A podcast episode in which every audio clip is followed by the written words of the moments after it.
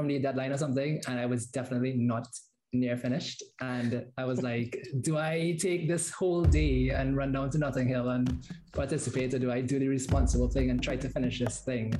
And yeah, I mean, of course, I went to the carnival because it's like, how can I be in, in the UK and not not go to their version of the carnival? Obviously.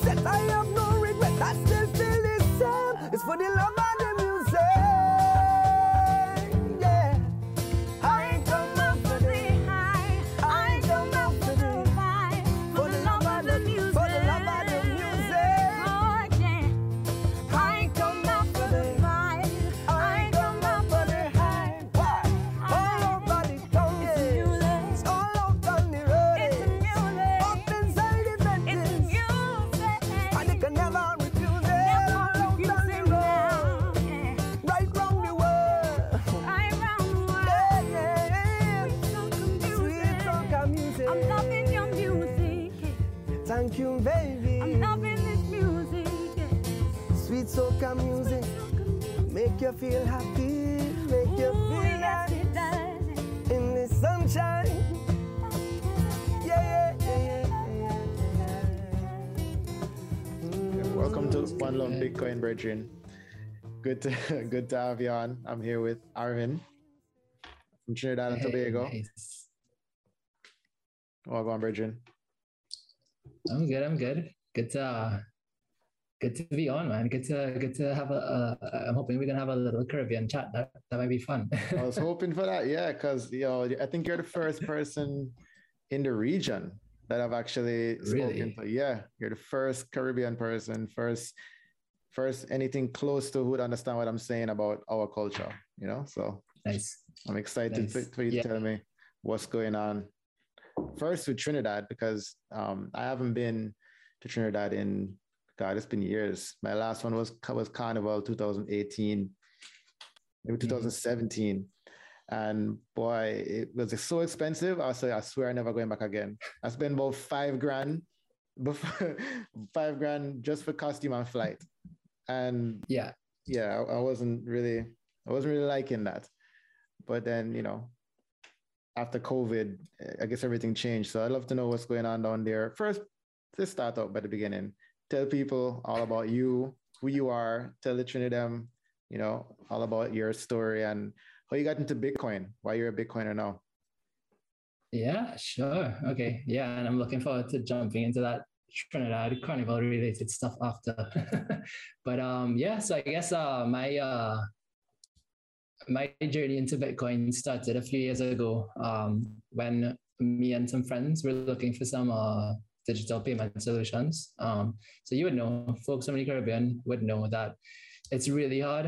I don't know if that's the case still. I think it's still the case, but it's still really hard to like if you want to do an online shop or you want to do any kind of a digital experience or a mobile experience, it's not the easiest to be able to accept a digital payment. Um, people like I, I don't know, I guess in the US and in Europe and stuff, it's easy. It's like you know PayPal or Stripe or whatever, and it's it's a pretty straightforward process. We don't have a lot of those things, um, and if we do, it's it's that you have to jump through a bunch of hoops um, to connect them. And then even then we have complications with our local currencies and stuff. And it's just not a it's not a fun process. Like a simple thing as setting up a, a Facebook store and an Instagram store or something or something on Shopify, it's it's like a non-starter. Um, or at least it used to be because I haven't looked into it in the last like since COVID, I haven't looked into it. But at the time it was really difficult. Uh, so yeah, that's when I uh, started to look for um, options, alternatives, came across Bitcoin kind of as a as a digital payment solution thing. Uh, and then I started to look into it and I realized, oh, wow, this is a lot more than just digital payments. It's, there's a whole thing in here. Uh, and I think uh, that, that whole, uh, that whole down rabbit hole kind of thing where you're just reading everything and trying to understand everything about it, trying to figure out how it works, playing with all the different things. Um, uh, was yeah, digital um, payments so like first? that- was it was it digital payments because you were trying to pay for something, or was it more like you just saw it in the ecosystem and was curious as to what people were using it for? I think it's because I came looking, I came looking for a digital payment solution. So that's how I, I came across it. Because yeah, we were doing like, like a whole startup scene at the time. So there were like startup weekend events and there were there were like a bunch of people trying to push different things in tech. Um, Mhm. and we were looking for like solutions to be able to to pass on to folks who are looking to start up ventures or start things or whatever. Um, we're looking for easy solutions. Um, funnily enough, the whole result of that ended up being Stripe Atlas. um, for local folks when it, when it eventually, when it eventually settled. But yeah, it's because I was looking at it. I was looking at it. I was looking for a digital payment solution and just trying to evaluate a bunch of different options, and that's how I kind of came across it from that lens. Um, which is cool because Bitcoin has a bunch of different perspectives and lenses. So it's it's nice that people can find it in different ways. Yeah, yeah. T- the technical way is always a good way too because you get to see the underpinnings before you see the the social impact or the cultural impact. Yeah, yeah, for sure. And I think like at the time I was um it was still pretty early, so there wasn't a lot of um like the content that we're used to right now, um, where there's a lot of podcasts and a lot of like people are writing about like the economic implications of it and how it's used in different places and stuff. A lot of the content was not around. Like uh, you would that was when Reddit was still like our Bitcoin was still like Yeah, small and bear, bearable to read. and you could uh like Bitcoin Twitter wasn't even a thing. Um Yeah. so like Now there was a lot of technical unbearable to read now. Yeah, I know, right? um, so it was a lot of uh it was a lot of signal, a lot less noise, but it was that you had to kind of seek out your own signal. It wasn't like in ready to consume places. Um Yeah. yeah. So it was a fun time. Was it Yeah. was it really just online only, or did, was there also a local community in Trinidad that you know you were able to bounce ideas off, or you know maybe some bridging used to code Yeah. with that actually had you know the similar mindset? Yeah, yeah. There's actually um, so there wasn't a community when I started. That's I, I tried to look for a community. I couldn't find one locally, at least in Trinidad. I found like one or two people who had mentioned it in the past. I think there was a meetup from a computer science association from the university or something, but all those guys had moved on. Nobody really took to it. Um, and I did. so like after a month of me looking into it, I was fully on board. I was like, everybody needs to know about this right now. And I did a whole thing um, where I got like that, like that whole the, startup weekend crew. I got all those guys together. We did a um, a little kind of get together at, at a friend's place where we literally I don't remember now. This was a few years ago, but I think I threw up one or two videos and um, I like explained some very simple things. I gave everybody a like a wallet at, at the time. Blockchain.info was still a thing, so everybody Yeah, got blockchain yeah. wallets. uh, uh, so we all used that wallet, um, and like we, I think uh, everybody, I said everybody three dollars or something worth of, of of Bitcoin, and we kind of just passed it around and played with it, and and yeah, people kind of got excited from that, but it didn't really take off. Again, it didn't really take. Um, and after that, I tried early, doing a few meetups. So yeah, I think so. Like I did a few uh, Bitcoin meetups on Meetup. Like I used Meetup.com, organized a few few of those. Um, we did a, I think there was a halving party in 2016 that we did. Um, not a lot of people showed up. It was always max like 10 people, 10, Okay. uh, maybe 10 or 12 people max, and people would come and go kind of thing. Um, so yeah, the community was tricky. Very early on, the community was tricky. Yeah. Um, I even went as far as there's a TEDx talk out there for one of our local TEDx's from 16 or 17 or something where I just spoke about Bitcoin. Really? Uh, oh, I'm gonna look so I was able to real. present it. I was able to present it to like an entire audience, 400 people of it. And I, like I sent, I even like put up a private key on the stage and like put Bitcoin in it and had people like try to rush to get it. So like there was a lot of stuff. It really, really, there was a lot of stuff I was doing to try to engage people. But somehow, I don't know, it just it didn't quite take. And uh, I kind of stopped engaging after a while. Um, and I kind of moved into my own um I think at that was time this? also around around what year was this when you were kind of like like gung ho about it? No, when you were kind of like Oh, Gong Ho was maybe Gong Ho was geez, fif- 16, 16. I would say 16. 16 was Okay. the Gong Ho year. yeah. Yeah. Um, and that was yeah, we did a we did a we, we even tried a Bitcoin startup where we were um we were doing uh I don't know if you remember this company called Purse. They were a way to buy things on Amazon using Bitcoin. Like you would get matched with somebody who has gift cards or credits or something Oh wow. and you would get a discount. Like you could buy something, put it, you could choose something, put it in your wish list, and uh, somebody else would buy it for you um, uh, at a discount, and you would just yeah, p u r s e dot io. I think they they closed they since closed, but um, yeah. we built a solution on top of that to be able to like for like and it actually took off it, it got a bit of traction for a few months um where we were kind of hiding the bitcoin side of it and having people pay us with credit card and we would do the bitcoin thing in the background and get them their amazon stuff and the plan was to eventually show people hey the way that we're doing this is this bitcoin thing you all should do this too so it's like kind of like early version kind of of Strike. yeah, it was Amazon, kind of like yeah, it was it was like trying to trying to build adoption somehow organically. Like if people want to buy stuff, like maybe they want stuff at a discount, and maybe that's enough of an incentive to figure out the whole Bitcoin thing to to be able to buy stuff on Amazon. So there was all kinds of things like that that um that we tried. It was me and a friend who did that that that thing. Okay. Um, yeah. Um, but I think after a while, I, I started to get, I, started to, I guess, get a bit more technical and look into different things. And there wasn't enough of a community uh, to bounce things off of locally. So I started to kind of pull away from that and go more international, I guess. And yeah, since then, things kind of just fell away locally, at least on my part, in terms of local involvement. Yeah. Okay. Yeah, that's a shame. What do you, I mean, uh, yeah, I'm going to dive right in because this is this is what I'm interested in, right?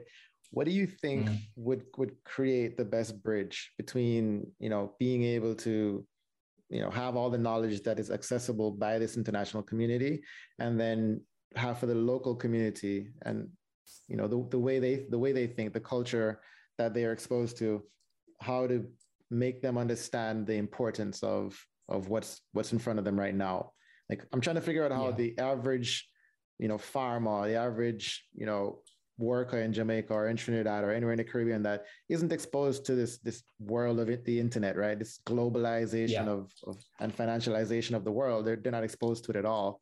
How can we get them to understand why it's important for them to want to change currencies? Yeah. Um, that's a really good question, especially now because of like the work I'm doing. So like right now I'm doing engineering with Galoy and like the whole Bitcoin Beach thing. And one of the things we look at is Bitcoin for communities. So Oh, like this is something I've been thinking about as well locally, right? Is that how did that take in these Central American countries in El Salvador and why hasn't it taken in the Caribbean in like some of our communities, right? Um, and I think it I think what I've seen is that it comes down, it's that you have to find the right why. You know, there has to be like a why for people to, everybody has their own reason for doing things. Everybody has- has their own like context in life and their focus and, and, and like it's different from community to community, country to country. Um, our countries have different like problems, that's different cultural approaches to things. Um, and it's kind of like figuring out a way to frame it, like to frame it in a way that's relevant to the local community. And I mean, for us, like we're, kind of hopping around the place now, but for us, it's funny because I think there now is adoption, like a significant amount of adoption, but it's like silent adoption. It's like Mm, people who, yeah, it's not loud, it's not meetups, it's not like public events, it's not conf- it's not like companies popping up and stuff. It's individuals. they just in, catch like, on and they don't say nothing. They're like, oh, they find a way to buy it with their friends, their communities, their little friend groups or whatever. They find a way to buy it and hold it and trade. And like I've, I've been getting a Yeah. lot of uh, that kind of feedback that a lot of people are kind of doing this at a very, very, very localized level. Um, which is interesting because it's that there's no way to confirm it, right? Because we have no local exchanges, we have Right. no um, there's no like local things that people interface with. Like if, No if somebody's going to get in on this, Yeah. they they're gonna they're gonna engage with it like through foreign companies or with like they're gonna wire some money somewhere or use a credit card or something and go on Binance or something, or they're gonna like if somebody in, in, in a friend group has, they'll just peer to peer send it, WhatsApp, Telegram, send it around. Like um, there's guys doing trading here where they literally use they would like they do retail it's like a retail exchange, but it's not a formal exchange, it's a friend. yeah. it's like you text them, hey, do you have any? yeah, sure, I can get that for you. Yeah. Yeah. exactly. And it's like, oh, do you have a credit card? Sure, just go here and do that, and I'll give you the Bitcoin, or you know. So it's a lot of that kind of organic growth now, which is, I think, I think it's interesting. Uh, we could get into why I think that's interesting, but I, I think that's where we are right now, at least in Trinidad. Yeah. The the yeah, I would like to well, let me I- like to circle back to that probably if we have a longer conversation about why it's interesting and how it'll affect um, business in general, like you know, across the board in terms of what people are expecting to provide profit and what isn't in, in the exchange world. But um, what do you think is gonna is gonna create the I guess the the biggest change for Trinidad right now in terms of Bitcoin, because it could be payments, it could be you know peer to peer, but it also could be mining, because you guys have some really low energy there. Yeah. So I don't know if you saw, but there was a huge article announcement in our local newspaper either last weekend or the weekend before that. Um, this initiative called Trinimine announced, like they just came out and they announced, hey, we're gonna we're exploring doing a mine in Trinidad. Um, we have the backing of the government. There's consultants on this thing. We have a partnership with Bitfury and I can't remember who to do internet, um, to do like sourcing of the machines and ANSA McAL, which is like a big conglomerate in, in Trinidad, is backing the entire venture. Um, and they're looking to use one of our unused, we have industrial parks that were built over the last 20 years or whatever. Some of them never really got occupied. So there's, there's these like industrial complexes that are empty. Um, and we have some spare capacity, power generation capacity from um, I think they were once trying to install a smelter, an aluminium smelter here, and that didn't come up as well. So there was a power plant for it. It didn't come up. So there's this power plant that has excess power. Um, so these guys are like, oh, we should combine all these things and do something. I'll send you the article, but it's that Okay. all these people got together and we're like, oh, let's do a, this thing called Trinimine. Um, and I think the capacity they're trying to get to eventually is 300 megawatts, which is massive. Like I think if you play that out with uh, current mining equipment, that ends up, it could end up getting up to like almost two percent of global mining capacity. Um, so it's kind of crazy that this just popped up like a week or two ago. Um, What as an percentage of, Trinidad GDP would that would that um, cover? It's a good question. I have no idea revenue wise. I just know power wise, we're at maybe 1.3, 1.7 megawatts. So 300 megawatts is maybe like 10, 15% of our entire power output. Um, and um, income wise, I'm not sure. Like, I don't know what that earns. so I can't say what that is for GDP, but um, I'm it's interesting that that just popped up. Yeah. Yeah, and and it, if it pops up like that, that easily, would it put a dent in the GDP enough for polit- politicians to notice and actually start looking to what El Salvador has been doing as a way forward as well? Yeah, I think I think if that comes online, um, it's too big. It's like it's it's so big that you can't not pay attention because it's it's now um yeah it's now like this it's using significant local resources there's significant local players behind it um there's significant capital against it one sec um so yeah it's it's it's this thing where it's uh it's just too big now uh so i don't think you can not pay attention to it That's Yeah. crazy though. Like the the fact that um they're already going to notice. They, the, Trinidad can't be the only country that this is that that is waking up to this realization, right? Like other countries, Yeah. other islands with similar power um, advantages must be thinking the same thing. I think it's so it's not similar. Like the, as far as I know, we're the only ones in the Caribbean that have that power advantage. It's the opposite for the other islands. They're not importers of energy or not like it's it's really like power costs are really high in other places. So Yeah. like for example, in Trinidad, Like Jamaica, we're like twenty six cents per like- kilowatt hour because we ship our barrels of oil from you guys and from from America. right? So we're like six cents a kilowatt hour residential re- residential versus twenty something. Yep. And then commercial industrial, it's like one to two cents. Wait, So that's not true. Like I'm sorry, did not not to cut you. We're we're like more we're more like thirty eight cents or almost forty cents per kilowatt hour. yeah, Yeah. That's what I would more expect because Barbados is the same thing as well. It's up in the high 30s. Yep. So you guys up at 36, 38. We're at six or eight for residential, and we're like two to four for industrial. Um, could be even lower than that for industrial. Yeah. So it's just like this massive opportunity that people have tried to capitalize on in the past. Like I know people who've done like significant mining operations in the past, and I don't know why, but it's never worked out. Mhm. Um, like the last one I know is some friends who did, they had a few hundred S9s and some other types of miners stuck in a warehouse somewhere. And they mined for a few months. Um, and I don't know why it didn't catch on, but after a while it just went bust. Um, I think it was that it could have been the environment. Maybe I think they were having a lot of problems with because we're like literally on the ocean, right? And it's hot, it's before humid. immersion days, right? No one was really doing immersion mining Exactly. until recently. yeah those guys were just blowing air through it so uh yeah I- and i think like this new venture it's like they have to take all those things into consideration is that how do you yeah do you immersion mine to get away from the corrosiveness and then that helps you to control temperature as well um like what are the other considerations it's the energy costs are there right? So it's just to figure out how to actually get it in place. Um and there's also this tricky thing too where like and this is this is related to the first point I was telling you about where we see this kind of organic adoption is that um forex this whole idea of foreign exchange it's it's it's where like you know the TT dollar is our currency is only and I guess it's the same with the Jamaican dollar. Mm. it's only relevant inside the country. You can't leave the country without and have it be worth anything anywhere else Correct. so if you want to do anything anywhere else, you need to convert it to some foreign currency. Um, and in Trinidad, it's a managed exchange, so you can't just go to a bank with your like.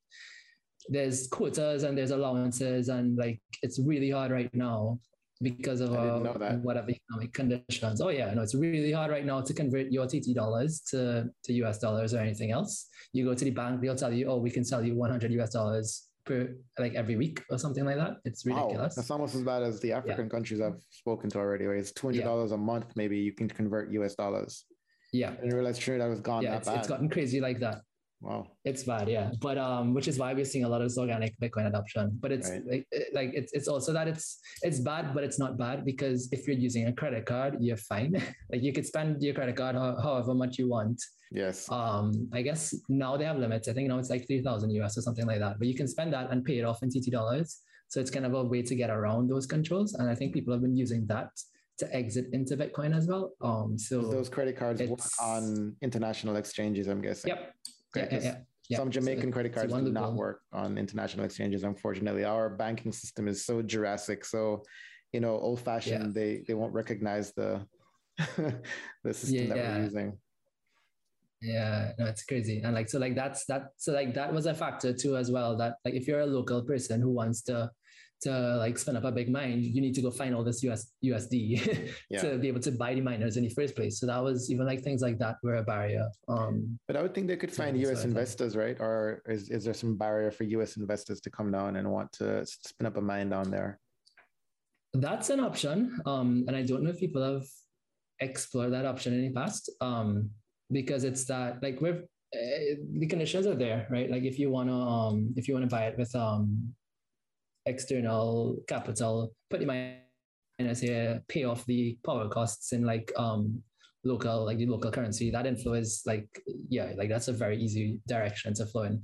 So I think that's what this new venture is doing is that it's it's kind of leveraging international investors and international capital as well Yeah. to put these miners in place. Um, and you're earning you're earning foreign currency anyway. Bitcoin is universal currency, so it's not that you're locked into the local economy. So it's an interesting play. It's a really interesting play. Are, are they Yeah. um are they public? They're not public, right? Trini, the Trini mine.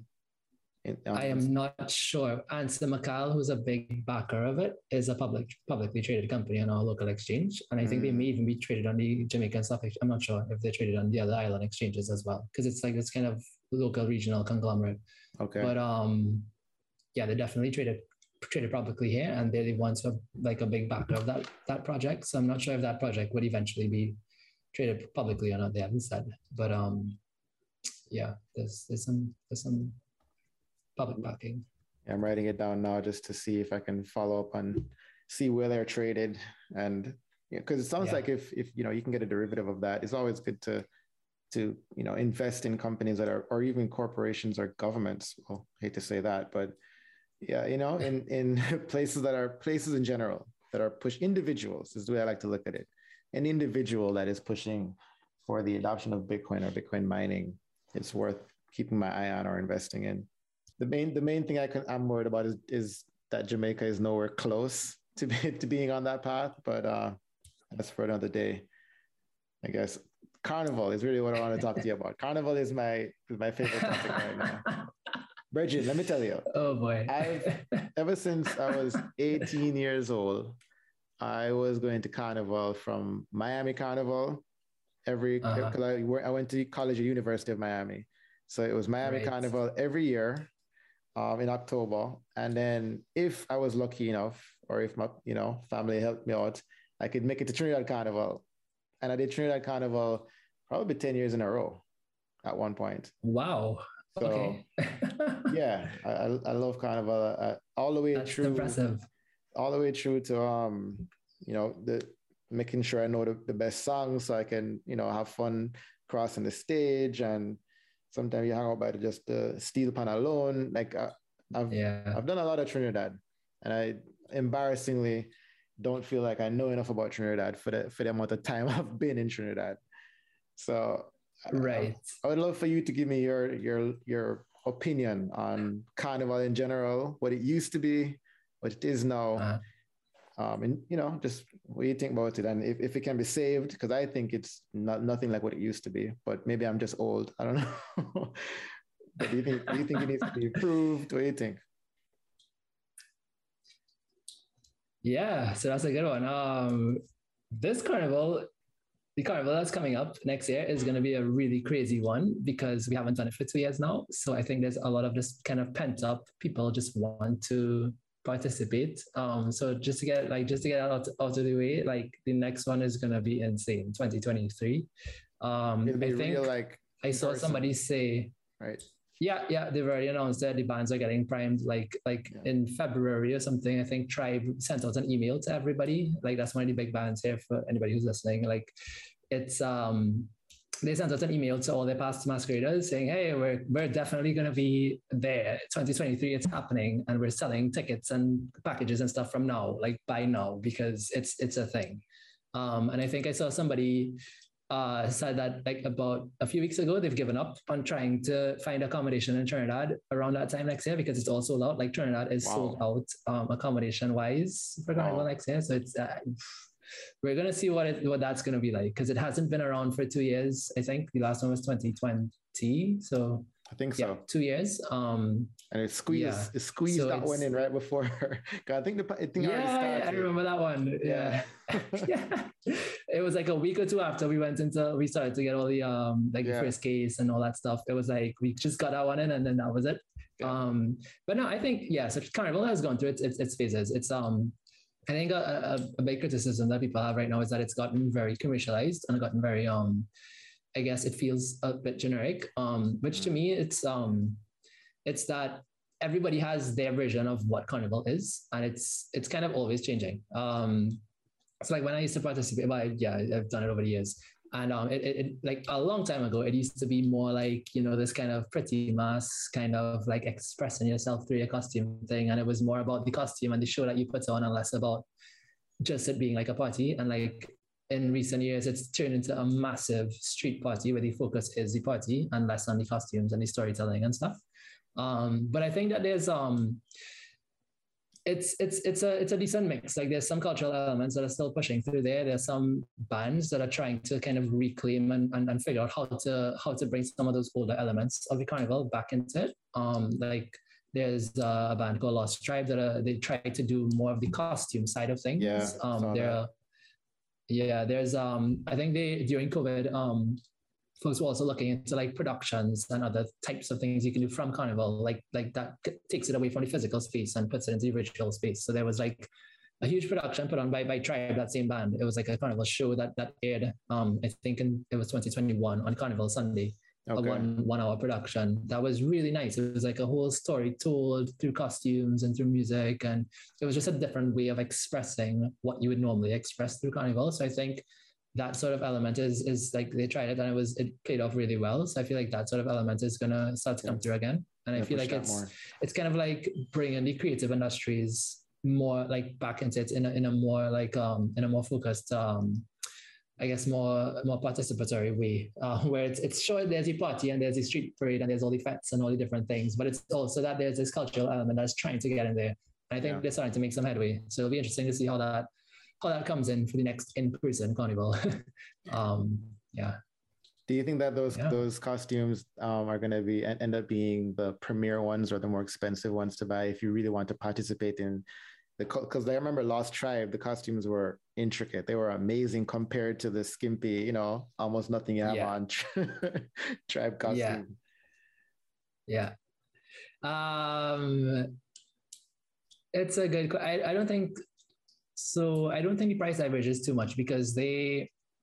So like it's kind of like different focuses. If you have a band that's less about the costumes and more about like the experience, yeah then they spend more on the experience. They would provide more amenities on the road. They would have like I don't know, like drinks and trucks and different things. And like the ones that are more body costumes, they would scale down the experience maybe and like focus more into the actual costume and the actual like parade and stuff. So I think they generally try to target a certain price range and try to get people like try to make it so that it's it's in reach for people and they would tailor the experience and the on day thing um, they try to manage the, uh, the the costs, I think, to to kind of get around that. Um, yeah and it's also become this thing where the the um the whole like they're all connected. they're all like like all these bands. They have like the same owners across all of them, and it's it's like Really? you know Wait, you thought- lose revenue, I thought there was like you know it's genuine rivalry and it really oh it's consolidated massively. like there's there's, the there's like a lot. yeah, it's like it's it's there's different bands and names, but they're all kind of like owned by the same entities now. Um, which is Mm. uh an interesting one. Yeah, it's it's it happened kind of a few years ago where there were a bunch of different ones and they started to consolidate and now they're kind of all, I think, uh in the Yeah. hands of a few like a franchise yeah. now or something basically remember back Something in like that. Yeah. Like, when yeah. was it? I want to say it was like the 2007, eight days when the Miami Carnival was going on. They split because one was Broward Carnival and one was Miami Dade Carnival or Downtown Carnival, and it was two different owners of the carnival, and they like had a vicious fight for the for the revelers to see who would go with which band and who you know if they could get Tribe to come with them in Miami versus them in Broward. And eventually, I- I think they Right. both ended up just losing a lot of people overall, and then Broward won. And now Con- that's why Carnival is held up in Wow. Fort Lauderdale now, going forward. I didn't even know that that was a thing. Okay. Oh, yeah. It was a battle to the to the death yeah. between the two carnivals. Wow. So one thing I came to appreciate was that like when you're in Trinidad, you don't really uh, you don't really pay attention to what's happening outside of Trinidad and all these other carnivals. But what? so like I You're lived in the UK for um like a year and I went to Notting Hill Carnival when I was there. Yeah. Um and um I remember geez, it was that was crazy because it was literally like I had like I was doing my uh, dissertation at the time and it was like four days away from the from the deadline or something and I was definitely not near finished. And I was like, do I take this whole day and run down to Notting Hill and participate, or do I do the responsible thing and try to finish this thing? And yeah, I mean, of course, I went to the carnival because it's like, how can I be in, in the UK and not not go to their version of the carnival? Obviously. I think why I went to is because I was just like, it's just like, wow, I just haven't been home in so long. I haven't participated. I didn't, didn't participate that year. And I just wanted a piece of that experience. And it was just, it was for me at least, it was just not good. it was just a, a very diluted version of what it actually is. Yeah. Um, and, and like, I didn't even, I wasn't even aware of what it, what it, what, like Notting Hill is huge. It's, there's like, I think thousands, tens of thousands of people come out for that thing. Yep. Um, but I just wasn't aware because I was like, there's no reason for me to be aware of this if I'm not here. Um, and I think it's the same thing that plays off, unless you're like actively seeking these experiences throughout the year, which I think people are now. But before that, being local alone was fine. You got like a full experience here, and it was yeah. So like for a lot of us, we weren't really aware of all the all this bacchanal that was going on in Toronto Yeah. and Miami and the UK and wherever else that um it's it's play, it's playing off. Once you get it pure from the source, you don't really need. Yeah. you know, Yeah. And I mean, it's Like- not a few days, right? Like Yeah. all these other festivals are maybe two or three days or whatever. In, in Trinidad, it's months. It's like from the time Christmas is done, the 26th of December, Carnival starts all the way until whenever it is, February or March or whenever. And then even so you get like two full months. too, right? Like that's kind of carnival anyway. Farang, kind of, yeah, it's a bit. But like, I know there's this there's this thing called the Soca Switch where like on midnight, Christmas night, like all the radio stations stop playing the Christmas music and then they Yeah. just switch to Soca. And on the 26th, you can find fetes, like the 26th night, Boxing Day night, like Boxing Day night fetes. You can find those things like one time. I think they try to respect the Christmas period, so there isn't that before Christmas. But like right as it's done, there's this huge switch right into Carnival. Um, I love it. so we get a lot of it. We get like two months of it. We're good. I, there's so much memories about carnival. All right. So what do you think? What do you think um, can be done, if anything? Like I mean, Mhm. carnival is usually good by itself. It, it's an it's an organism, right? But what can be done to improve the experience of carnival using sound money? Let's throw Bitcoin in there and see what happens if you mix it up. oh wow, that's a really good question. I I- don't think I've ever thought of that. Really? Yeah. Um, let me think. Let me think. So the way that Carnival works right now, the way that it's sustainable, there's a lot of okay. So maybe it's something like this. There's a lot of um, for it to work. There's a lot of government funding that has to go into it. It's it's heavily subsidized. Um, there's a lot of like I don't know, public infrastructure and things that you have to use and do, and a lot of support and like for the different carnival bands, the competitions, the like they're all very heavily government funded. Um, Right. Which is on its own, it's not sustainable, right? Um, and I think Well- there's been a push. re- Yeah, Tourism? Like wouldn't the tourism it's bring not back? enough. Okay. Yeah, so so far it's not been enough to Okay. to put on the show to the scale that is put on right now. There's like pockets where it's like fets and some of the bands and stuff they can stand on their own. Um, but then some of the other like activities like um just like the all the activity around how the music gets made and the com- competitions that like support that, the steel band stuff, the more cultural elements of it. So you have like the carnival characters, you have um, like different shows that happen before the actual day. There's like this thing called Canboulay that happens on, on the Friday before Carnival. Um, there's things in the lead up to it that are more culture facing, and those are those are heavily funded because they're not as gen- like revenue generating. Right. Um, I mean, maybe there's an element. I know, like right now, they're trying to figure out how to make those things more sustainable by figuring out how to broaden the access to those things. So, like, one is to make it package it in a way that it's interesting and appealing and can tap into some of this kind of you know viral culture type thing. But two Mm. is also um just like have it reach people who are willing to pay for it or figure out a way to to get to have that generate money. And maybe there's I don't know, maybe there's an element of that there where it's that as you go digital, as you start to expand your reach of it, maybe there's ways to to tap Value into other communities that have yeah, like like maybe there's a way to like these different ideas and products that they're thinking about. Maybe there's a way to offer it in a way where you can because it's going to be a challenge being able to accept funds for these things. I mean, right now it- maybe it's credit cards or something, but not everybody has a credit card. Like a lot of these places you're trying to reach, uh, maybe yeah, maybe like if you're trying to reach somebody in I don't know Jamaica or something and they don't have a credit card that can make an international transaction, then they can't pay for these things, right? That's right. Um, so maybe it's that. Maybe it's that as the cultural influence of it ex- expands, and you're trying to monetize that. Maybe Bitcoin is a way where you can have it be kind of like broadly monetizable. I guess if you're trying, because I mean, we have a lot. Like, yeah, there's the Caribbean, but we also have a lot of people in African countries that are really interested in these things. Like Soca plays off so massively in Nigeria and Ghana, and like, and there's Yep. like a lot of people that I come across. And I mean, geez, I didn't even realize the extent to which we had so many things in common. Like again, when I was in university, I lived with some Nigerian guys, and the, the music we listen to, the food we eat, some cultural things. Like there's so much we have in common Yeah. um and yeah music definitely is a huge one and i'm I, like a lot of these cultural elements the storytelling um yeah like the the content that you put out around these things would have I, I bet massive appeal across there as well. So it's it's um i guess that can be an element of it. As it as it as it broadens its reach outside of trinidad outside of the caribbean and there's that monetization element That how do you you know how do you monetize? How do you package the content? Like can you fit it to like maybe it's like small smaller chunks like of things or maybe it's i don't know like however maybe there's a monetization strategy in there somewhere that that, that fits with the the reach that you're trying to get to Yeah. And fits with with what they can what they can what they want to spend, you know, what they can afford to spend, what they want to spend, Yeah. what they have the ability to Yeah. spend, because some of them, like a, a credit card transaction right now has to be minimum of a couple of dollars for it to make sense. Um, where you can stream sats for, you know, the latest competition that's going on right now, live streamed from what, what was the name of the competition? You said that happens before Carnival Sunday, the week before? It's a like more cultural competition that happens and they crown the oh yeah. So it's not a competition. It's a it's a show. It's like a, a reenactment from like the origins of carnival. It's called um it's spelled differently sometimes. Yeah.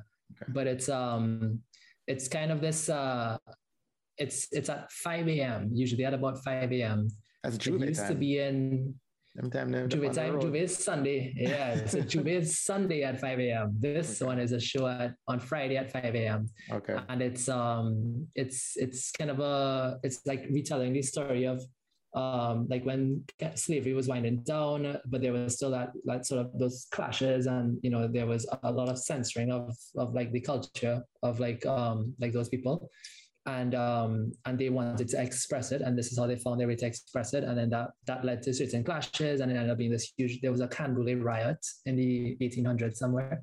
Um and like from that a lot of carnival things there, there were a lot of elements of carnival that came from those things. So there's this reenactment of that whole story that happens um to kind of as a as a kind of like a throwback to like hey this is where some of this came from here's where some of the characters come from. It's an expression of you know resistance, an expression of ourselves, an expression of you know yeah.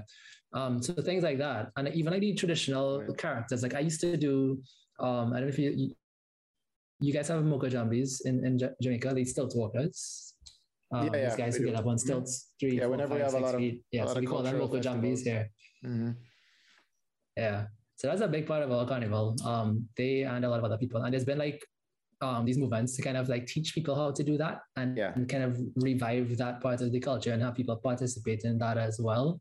Okay. Um, so I did that for like a year. I still talk it like I still walked for like a year, just like no, teaching people and serious, you- participating like and stuff. you know how to do it well. I can do it well up to three feet. Like when you get up to like four and five feet, it, Yeah. gets wobbly, but I'm very confident up to three feet. That's amazing. Um, yeah, but it's like things like that where you start to reach out to people, involve them, and then kind of get them back in from that other side, from the cultural side of it, not from the kind of you know jump and wine side of it, which is nice too. But you know, Yeah. It's like most Yeah. people come into Bitcoin for number go up. Most people come into to Carnival for the jump and wine. And you might end up falling on a rabbit hole Yeah. and learning what the yeah, true culture is. yeah, exactly, Like I just did today. I learned all exactly, this. exactly. what would you like? What would the most, the one thing you'd want people to know about Trinidad that people probably don't know today? Um, I think, yeah. So the the things that I want people to know, I think a big draw is is like just the the influence of carnival, and like like I think if you come and you experience that or you engage with that in any way, you get a really good taste for Trinidad culture and Trinidad, just like the entire thing. Um, so I would just fall back to that because that's uh it's such a huge part of what we do and who we are, and it's it's like a good it's a good like quick easy package summary of like how you jump into Trinidad um society. Like I know people who came for carnival and never left. You know, like it's it's things like that. Mhm. Um, I would say yeah, like that's that's that's a that's a that's a big part of it. That's that's enough. yeah, yeah, I agree. I agree that that's a whole picture. It's a whole picture in itself. Yeah. It's a rabbit hole in itself, to be honest. yeah, yeah, Um, definitely is. I have a couple of friends that are from Trinidad. Um, I, have I actually have a group that's like from all over the Caribbean, but we lived in Atlanta for a long time. That's kind of where I started my early Right. career. And a lot of them are, are not orange pilled, despite my best efforts. And ex- especially a, a particular Trinidadian that is Uh-huh. hardcore not pilled, who is into technology. Like he, he works, you know, like high up in in um technology strategy and understands trends and understands, you know, the macro environment and is hardcore against Bitcoin. He's like, yeah, this is foolishness. It's not gonna work. Government going to lock that down. I, I'm trying to figure out how I can reach. how, like we're debating. I have friends like that too. You do. Yeah. Yeah, I have friends like that too. And I just, it's for me, it's just like in time, you'll figure it out. Because if you look at like one of my favorite recent anecdotes of this is um, there's, you know, DHH, the guy, Basecamp um, co founder. Um, so there's two guys, there's this company, Basecamp, um, Basecamp, really didn't know the popular. founder, yeah. Yeah, so Jason Fried is one and DHH is one. Okay. and he's been he's been very vocally against bitcoin for the last 10 from, from very early from 20 i think 11 12 13ish tweeting about it talking about it just against it. It's a stupid idea. It's, it won't work for these reasons. This is why it's it's it will fail blah blah blah whatever. And i think something happened was it earlier this year maybe it was the canadian trucker thing or i can't remember what it was but he just came out and he wrote this thing and he was like oh i get it now and it was like a full 180 and it was just like what? like this guy hates us. What? How did he 180? This is crazy. Um, and he's somebody who's again deep in tech, understands tech. He like they those guys wrote Ruby on Rails. Um, yes. They, they do a lot of they have a lot, a lot of like tech thought leadership type things and just company thought leadership startups, all that all those sorts of things. So it's not that they're, they're not aware of like how these things work and the culture behind it and, and just they are aware, right? And it just didn't click until that event. And then it was just like, oh, this one thing completely changed his perception of it. And I think it's just that. It's just that there's elements of it that are different for different people. If it is that this thing is going to be successful, it'll it'll be here. It's not going to go away. It's not going to be anytime soon. Yeah. Um, and when it's right for you, you'll find it. And if and when it's not right for you, you're just not going to get it until you have to get it. And, and like for me, it's that uh, it's a shame if people don't get it before, but I feel like people it's it's that thing that people say, right? It's everybody finds it in their own time and in their own understanding, and it's it's kind of tough to rush it. I've tried with multiple people in the past, and I've gotten to the point where it's that for me, it's almost like I can say what I have to say, but I have no expectations. And if somebody doesn't get it, I'm not going to try to force it. It's not, I just want to like if they're exposed to like the message I want them to be exposed to, and it doesn't land, fine, it'll it'll come back another time maybe or whatever. But that's kind of my approach to those kinds of things. Yeah. It's a good approach. Probably an approach I'm going to be taking too, because I'm kind of over the part where I'm shaking people trying to get them to get it. So I really like that approach. It, probably Yeah, I mean, geez, I, I did a lot of that. I, yeah, I, because I did a lot of that, right? I did all the meetups, I did the freaking TED talk, like I did, like I did a lot around. I did a whole startup just like with a focus of getting like creating a use case for Bitcoin. Like I did a lot of convincing, a lot of, lot of, lot of. Convincing. And it got to the point where it's that you get you get to this point where it's that this thing has its own timeline, and you just have to fit. You can't rush it. Just fit its timeline, and it'll it'll work out when it has to work out. Like that's kind of where I got into now. I agree with that, man. I agree with that. Well, I've taken up almost an hour of your time. Probably going to try to cut this down to 45 minutes to half an hour. but um, you can go ahead and tell people where to find you if you want them to find you. Um, anything you're working on, or you know, any last words you got for the people watching. Yeah, sure. So I mean, yeah, easiest thing is just to find me on Twitter. It's like at Vin VindaRD, V I N D A R D. Um, and uh, yeah, I think I guess uh, like if anybody's looking at like the thing I'm interested in these days working on is is uh, stuff with community banking at Galoy and I guess things that are similar to that like like the Fedimint stuff that Eric and they are working on and this idea of community custody as a way to to just get reaching next group of people it, like I find that interesting. Um and I think the challenge will be to do it in a way where like it's always to do it in a way where you don't compromise or co-opt Bitcoin. That's always a challenge. Don't push people into centralized solutions they can't get out of. Don't push people into bad habits. Like, uh, and I think that's an interesting line to walk. Um, so if anybody's interested in like in in what's happening in that space, Galoy has a really interesting stack that we're working on that does some of that stuff. I would say that's that's the thing that I want people to to know about Bitcoin these days. Check out how how community custody is going and I guess how that fits as a way to to get Bitcoin to a new group of people. Um, that and Fedimint, which I'm, I'm I'm not as involved, like I'm not involved in at all. I haven't looked into it too much, but it's really interesting because it's the same sort of vibe, and I do like that's one of my next things to look at as well. Yeah. Awesome. Yeah. So I got two follow ups then, if you have time. Um, yeah, sure. Yeah. the first one would be Galoy. I don't think we talked about Galoy, and they had a significant factor um, impact in my trip to El Salvador. So um, I'd love for you to tell like the crew if nobody doesn't know who Galoy is, you know, tell them who Galoy is as a company, you know, the the app they've created and the the actual backbone that you guys are building back there as well. Yeah, sure. Um, okay, so I guess where I would start is the is the is the whole El Salvador story. Um, when um so I, I, guess we should just recall that. Like the story of El Salvador is the story of El Zonte, and it's this little village on the coast where somebody, an anonymous donor, I think, donated some Bitcoin. And his only caveat was that it, it, it should be spent to build a circular economy. He wanted it to be used as a sort of experiment. And around the same time, um, like one of the guys who founded Galoy, Nick, Nicholas, um, he was he went to visit El Zonte um, because he heard this thing is happening and he noticed that like as part of the adoption story they, they didn't have tools to use to be able to like tailor a user experience to what they're seeing on the ground because it's it's um, people who are not uh, I guess they're not like the most resourced. They don't have a lot of like experience with technology, with mobile apps. Um, it's like villagers on a coast in El Salvador, right? Um, so from there, he had already been thinking of, I guess, a way to to deploy a, a community custody kind of Bitcoin solution to solve a problem like that, where like people maybe aren't as savvy able to custody their own Bitcoin, and but they would be fine with like um custodying with somebody they know. So it's that community. It's like I don't have control over it, but I know who has control over it. Uh, they're right down the road, and uh, if uh, if something goes wrong, it's kind of like my recourse. It's not like you're using an app where the custody is happening somewhere in some other country. It's happening very close to home.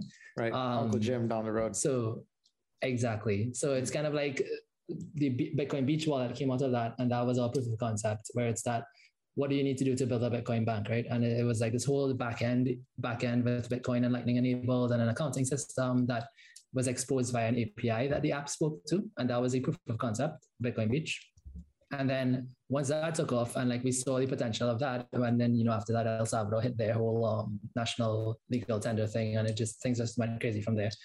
Uh, after that, we kind of looked at, oh wait, that was a great proof of concept, um, success story type thing. How do we expand that? And since then, the stack has been kind of like we've kind of been working on the stack to to make it this thing that people can use in in whatever context. Like they can deploy it in in um in their own community banks. They can deploy within solutions of other things. Wherever you need a Bitcoin banking solution, we're trying to get the stack to that point mm-hmm. where it's that you can just take this thing and drop it in there, and boom, you have you have this Bitcoin um, you know banking layer that speaks Bitcoin, speaks Lightning, um, speaks on chain and Lightning, um, has its own internal accounting system, and exposes an API that you can use to just interact. You know wherever with. So I think the thesis is open source plus Bitcoin is like, you know, a very nice version of decentralized finance. Um, you, you always hear the other versions of DeFi, decentralized finance, but we think like if you can get these little community banks in a bunch of different places that can all speak Bitcoin and, and, and increase access and then all interoperate with other things, that's like a really great version of decentralized finance as well. So I think that's um that's our thesis. And it's all open source. It's all totally available. There's a bunch of communities that have kind of popped up since Bitcoin Beach. Bitcoin Jungle has been doing amazing things. They're in Costa Rica. We have Bitcoin Praia that's coming up now in, in Brazil. That's a super interesting one because we're trying to get the entire stack down to a single device. It's it's it's typically tailored to run in the cloud in Google Cloud. And there's this really cool project with with uh, openoms who, who, who does stuff on RaspiBlitz. Yep. But he's been working with the guy from Brazil, Fernando, and they've both been working on getting these stack down to run on a single laptop um, with the RaspiBlitz stack. So that would be wild. So he can run his entire bank from a, a laptop. What? uh, so that's an ongoing project. But it's things like that where like we're starting to go out to different communities. Fode in Senegal, he's Mhm. planning to do some stuff. I saw um, fork it, and he's using the. yeah, he's already forked it, and yeah, I mean, he's done some designs from what experience, and he's just gonna stick that that that in there as his community banking solution and be able to turn it on and, and have Bitcoin banking for that that context. Um, so it's kind of like yeah, we're we're we're we're, we're building that stack, we're iterating on that stack, we're getting all this great feedback from all these other communities, and it's kind of going back into how we design the product and how we kind of optimize it. Um, and eventually, we want to get to the point to where it's that it can be a stack that um, reaches out into more traditional finance places. Um, you know, if there's like institutions, cities, banks, whatever, credit unions, whatever, that aren't as quite along in their in their Bitcoin journey. Um, but this is like a very easy solution for them to get started on that journey. It's something we're also looking at. Can this thing also be deployed in other like finance contexts? Um, so I think that's an interesting angle as well that we're working on. Um, yeah, so it's it's pretty much the Galoy stack is a Bitcoin banking stack, all open source, all on GitHub. For anybody who wants to, who's interested in this kind of community custody thing, um, I would say definitely check that out. Hundred percent agree, and I would add that they've been the technical background for the entire movement of Bitcoin Beach. I don't. I think if it wasn't for them, because you guys were there before Strike, as far as I remember. If it wasn't for you guys, I don't. Um, Oh, yeah. I don't think the technical rails would have been there for the movement to start in the first place. So, kudos, man, for for doing a, a an, an amazing job so far on the ground and continuing to do that. Hopefully, I see you guys in many other countries. I'm hoping to see it in Jamaica. Um, I've started creating designs for an app that I want to fork um, you guys and use too. But I'm also thinking about if an LL, LSP function can be added in there, because I would love if you know you're able to like actually have that as a free market of Lightning liquidity Yeah. as opposed to just making it vending and point of sale. Yeah, I think we're gonna we're probably gonna get there at some point pretty soon too because we've been we've been adding this new feature um, USD over Lightning, which has been a super interesting one. Where, where there's like a, a dealer in there now, and it does hedging, and we kind of like hedge Bitcoin at rest um, to USD, but then when it's in flight, it becomes Bitcoin again. And as part of that, there's some uh, there's some routing, cons- like there's things we've had, we've had to work on on just how the routing works and how like like I guess like how you provide that like that dealer has to provide that hedging as a service on the Lightning Network for the things that we're connected to.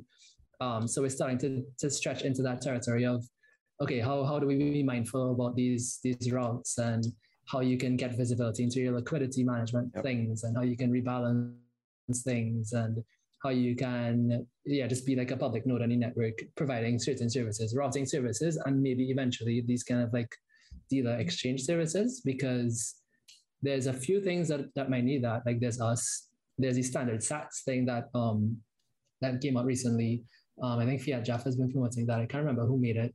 Um, but that's another approach using hosted channels to do the same kind of stable thing over lightning. Um, Yeah. there's routing involved and and that kind of broker thing involved. And then the thing the Taro thing that they dropped at um Yeah, I saw that. at Bitcoin Miami, LND, those Lightning Labs, like that Lightning Labs thing, like part of that solution will also involve like interchange nodes and a dealer function and hedging and all that thing, like all those sorts of things. So yeah, it might be coming to the stack. Well, the USD thing is definitely coming to the stack very Yeah. soon. It's kind of already in beta. And then the just like more visibility into like how how you can manage that interchange and how you can manage your routing and stuff. I think some of that should be coming along as coming along as well at some point. we'll need it for sure. So at some point we'll probably expose it as well. But yeah, That would be exciting. That'd be super exciting. I mean, I, I wish I had the time to do all of this. I mean, with all the stuff I'm trying to learn right now and start nine coding, it's not a lot of free time to, to be playing around, but it's still exciting that it's there, you know, like as opposed to back in the day when we were just working at regular fiat jobs and not giving a shit about what, what you're I know, actually right? coding. you know? Can you imagine? There's still people working at yeah job jobs. It's it's it's crazy. I yeah. Yeah. Oh, Yeah, well, we can talk about Fedimint another time because that's a whole other rabbit hole that I want to get into. And I haven't done my research Yeah. about Chaumian Mints Yeah. enough to understand why Fedimint is important. So I'd love Yeah. to chat to you about that. Um, I mean, I can give you a two liner on why it's important. Give it to me. um, It's im- it's important because it allows the same level of self custody that, that we do with Galoy right now, but it does it in a very private way. Um, so like the whole the whole idea of Char- Chaumian Mints is that it's blinded transactions Mhm. internally. So whoever's running the mint cannot see who's getting money, who's sending out money, who transferred money. It's very private for the users, and that's like to me like a very significant advantage of something like that over the solution that we're building. Like our building, our solution is more.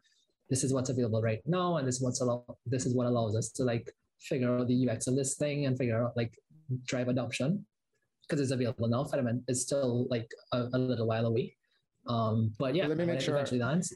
Let me make sure I understand so the, and the public understands too what we're talking about. So Chaumian Mints is like taking the amount or the actual Bitcoin, putting it in almost a virtual envelope, so no one can really see it, Mhm. stamping it, Yep. passing it over, so Yep. someone can see that you did stamp it, but they don't know what's in it, and they can go ahead and stamp that too. Yeah, And then the, exactly the it's, photocopy it's funny inside. because it's funny because that's the exact metaphor that they use when they're explaining blinded signatures. That whole idea of you put a thing in an envelope and you don't know the contents of the envelope but you can sign the outside of it Mhm. stamp it to, but you don't know the contents right? Somebody you gave somebody else the en- envelope they close it they seal it and then you sign it. Right. um and yeah and like the way you get into a Fedimint is that you would deposit bitcoin into this multi-sig. It's kind of like how liquid works right now. You deposit it into this federation. That's why Oh. it's Fedimint federated mint. It's a Ah. federated bank um so you deposit Okay. bitcoin into a multi-sig and the mint yeah it's it's it's another way to do liquid and the, the mint issues you these mint tokens against the bitcoin so Okay. it could be like a bitcoin representative they give you back sats that you can Yeah. use inside the mint among other users or they could choose to back some other token or asset or something and, and issue that maybe i don't know but um what's interesting too is that it, it supports lightning out of the box at least the one that eric is doing Yeah. um, so you can route from mint to mint. Um, like that's a big part of it is that you're not locked into a single mint. You don't have to go to the the um, mint owners to get out. Right. You can route across to another mint or route into Bitcoin using Lightning. So it's like it's kind of federated Fediverse of different mints that all speak to each other but also speak to Bitcoin, which is super interesting. That is fucking boss. Okay. Yeah. Uh, all right. Um. So then, what's the well? Yeah. What is the debate then around around using Fedimints as opposed? Like, it's not. It doesn't require a hard fork, right? You can. No, no, Fedimints are good right now. Um, Yeah. Like uh, Eric is working on that right now. Uh, it's just going to take time to build out. It's it's a process. Um, Okay. but there's no there's no controversy. There's nothing like OP_CTV. All that drama is totally separate. That's Vaults, which is a Yeah. totally separate thing. Check template verify. I'm not even. Yeah. Even gonna start. yeah, start. it's like a whole a whole separate thing. Fedimint is like its own thing. It has all the primitives it needs already. It's just to implement it. Mm. Um, I mean, yeah, there's nothing, there's nothing on because it's just a multi-sig. It's just a multi-sig on Bitcoin. On the Bitcoin side, it's just a multi-sig. Yep. And then in the mint itself, you can do different things because Right. you're not at that point you're not participating in Bitcoin consensus. So you can do your like whatever experiments you want to do, kind of like what Liquid does. yeah. Pretty um, clean sidechain so layer two. You know, technology. Exactly. Yeah. Yeah. So it's not it's nothing holding it back. It's just time, time Okay. and contributors. I guess. I think they're looking for contributors. so it's time and that. Okay. Yeah. Yeah, I think Forty is trying to do a lot of his stuff in Rust as well. His whole Yes. academy is in Rust. So, That's true. Yeah, That's true. Mm. Yeah. Yeah. All right, Brethren. It's been great liming with you. Um, Yeah. Same. Feel like, uh, Same. that I really I've, I've been trying to keep these things down to a half an hour because I want them to like be more digestible. But and that was a yeah, good convo. yeah, yeah. And there's, there's so much I more think- to cover, but you know whatever. It's all good. I think this is just a, a line for us. I don't think that I, I, I don't even feel like this is our podcast. I feel like we were just and yeah. talking about Bitco- Bitcoin and the Caribbean. Yeah, man. uh, So all right, one question. You're going to carnival this year? Like we'd sell out already and everybody going on bad? oh yeah, sure, yeah. Like of course. For real? like uh, it's gonna be in 2020. No, it is 2023. 2023, yeah. February. Yeah, February, Marchish. Um, but um, yeah, no, the bands still have space. Like uh, the only thing that's sold out right now, I think, uh, rooms in Trinidad, accommodations. If you're local, you're fine. yeah If you're coming in from outside, it's a bit trickier. But um, it's still wide open. Yeah. But yeah, So, man. yeah, you safe then. Yeah. Yeah, man. Usually, but it's everybody else I feel sorry for now with the, with the ten thousand dollar Yeah. Yeah. package deal and Yeah. yo, hard I think man. it's literally that. I think you literally have to put aside five to ten thousand dollars if you Yep. want to come in, and then with that you only get like what a week or two or something, two weeks maybe. two um, weeks. If you maybe a week if if you're doing all the parties, or you're not getting more than a week out of that. You know, like yeah, um Yeah. the kind of cost the, the prices for the all inclusive parties now have gotten ridiculous. I remember back when Brian Lara was just a four hundred dollar party and everybody was crying that that was expensive. four hundred TT or US. um I think it was TT, 400 TT at the Yeah, time. yeah. So like 50, 60 US maybe. Yeah. And I thought that was expensive. But no, I think Uh, that's, that's the- really expensive because it, fetes used to be like eighty dollars, hundred dollars TT. So like ten dollars to fifteen dollars US. That was a fete, and then you go to your sneakers and your whatever, and you just like you buy a it's buckle just a vibe, for like right? two for like it's six just a TT. vibe. Yeah, yeah. That was like that's maybe like twenty years ago or something. Like now it's not that at all. Yeah, yeah, Yeah. I'm dating myself. I'm old, I guess. Still I can know the enjoy. tail That's end the- of that era. That's the one thing about Carnival that I want everybody to know, though, that Carnival is one of the few places in the world that I've been able to party. And I've seen every single generation in the streets partying like nothing wrong. You know, like there's no problem. You can have the teenagers, the old grandfather, grandmother, the uncles, the aunt, everybody just in the same line, you know, yeah, just partying behind a truck or or watching Yeah. a, a show, you know, or it's just uh, it's one of the few places that I really think people can experience that kind of pure joy and and I appreciate Carnival for that. I appreciate Trinidad's Uh, culture for that. You know, Jamaica it don't stay people in places. yeah. It ropes people in. There's this guy Ray Funk from the states who is like our carnival archivist person. Mhm. He has like decades of footage, and it's funny because it's somebody who's not from Trinidad who just got into it and really loved it, and now he comes back for the film festivals. He comes back around carnival, and he's the guy you go to for all this old carnival footage. Yeah, it's just like he got sucked in. It just it sucks you in. Yeah. yeah, man. yeah. Hope it sucks in more people after they watch this. Yeah, man. Nice. All right, this is good. All right, Virgin. Let me stop the recording. Been nice talking to you.